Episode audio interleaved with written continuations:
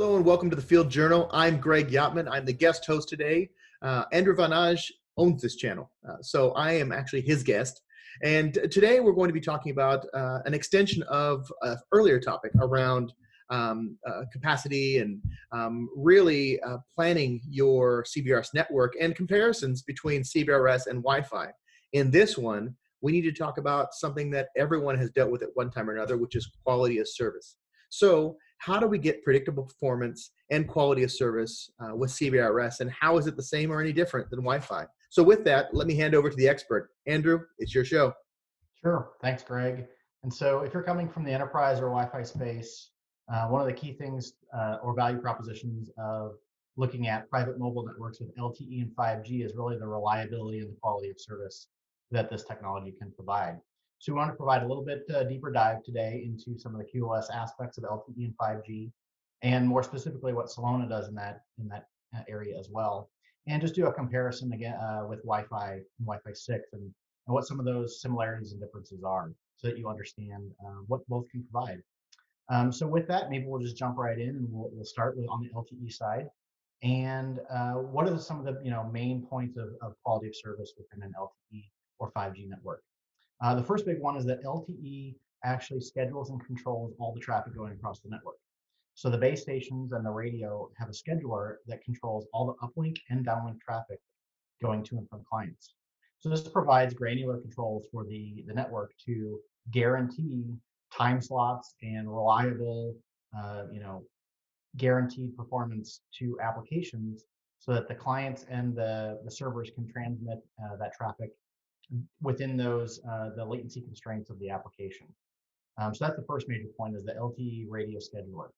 Uh, the second main point is interference coordination. Uh, that really minimizes the impact of interference in an LTE network.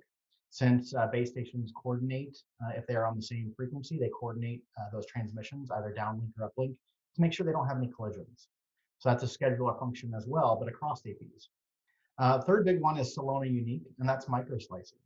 Celona microslicing really enforces granular application performance based on the specific characteristics of an enterprise application.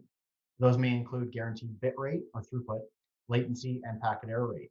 So if any one of those uh, KPIs or key performance indicators uh, for an application uh, traffic flow are at risk of being impacted, the, uh, the Celona solution can adapt in real time and provide additional resources. That can be airtime for radio scheduling, or additional compute resources through our microservices based uh, software defined uh, network with Celona Edge and the packet core.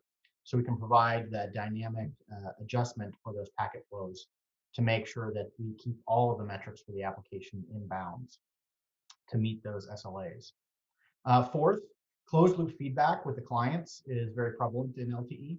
So uh, clients are uh, continually sending back channel quality indicators uh, to the base station and to the infrastructure to relay back what their RF environment looks like and what needs to be done to maintain performance. And APs and the base stations use adaptive modulation and coding to actually control what modulation clients are using based on those RF characteristics, both again, being seen by the access point of the base station, as well as being relayed back to it from the clients. So that the, the infrastructure can also control the modulation of those clients. Uh, fifth, uh, CBRS isn't unlicensed spectrum, so there's much less uh, technology uh, and devices competing for use on this band. So it's a bit cleaner, so less risk of collisions and interference. Um, and, and finally, fifth, and this gets back to kind of the scheduler, which is the, the, the first point, uh, is that uh, client devices don't necessarily need to be aware of the um, QoS policies that you want to implement in the network since the access point in the base station is scheduling all the traffic, it actually schedules all the uplink traffic. And there's no necessary need for a, client to have a specific policy pushed to it from a configuration or management standpoint to understand how to map applications to those QoS policies. And that relieves a big pain point that uh, a lot of enterprises have today with Wi-Fi and managing those clients.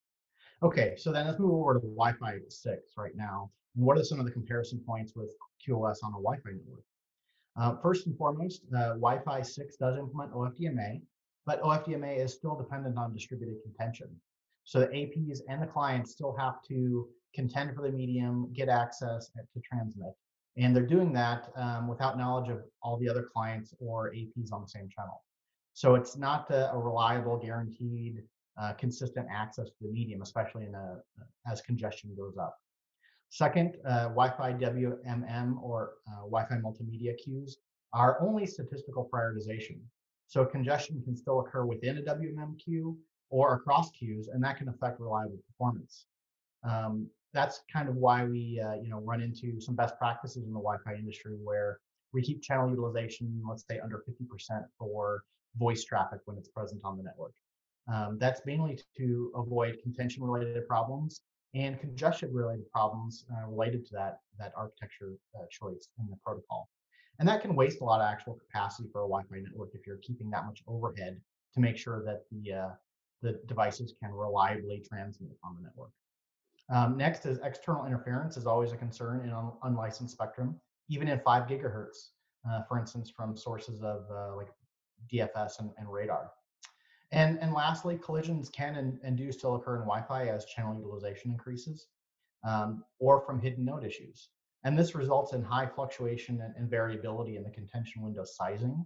Um, so that distributed contention window can grow and shrink dynamically for Wi-Fi stations, but it doesn't happen in a what we call a, a smart manner.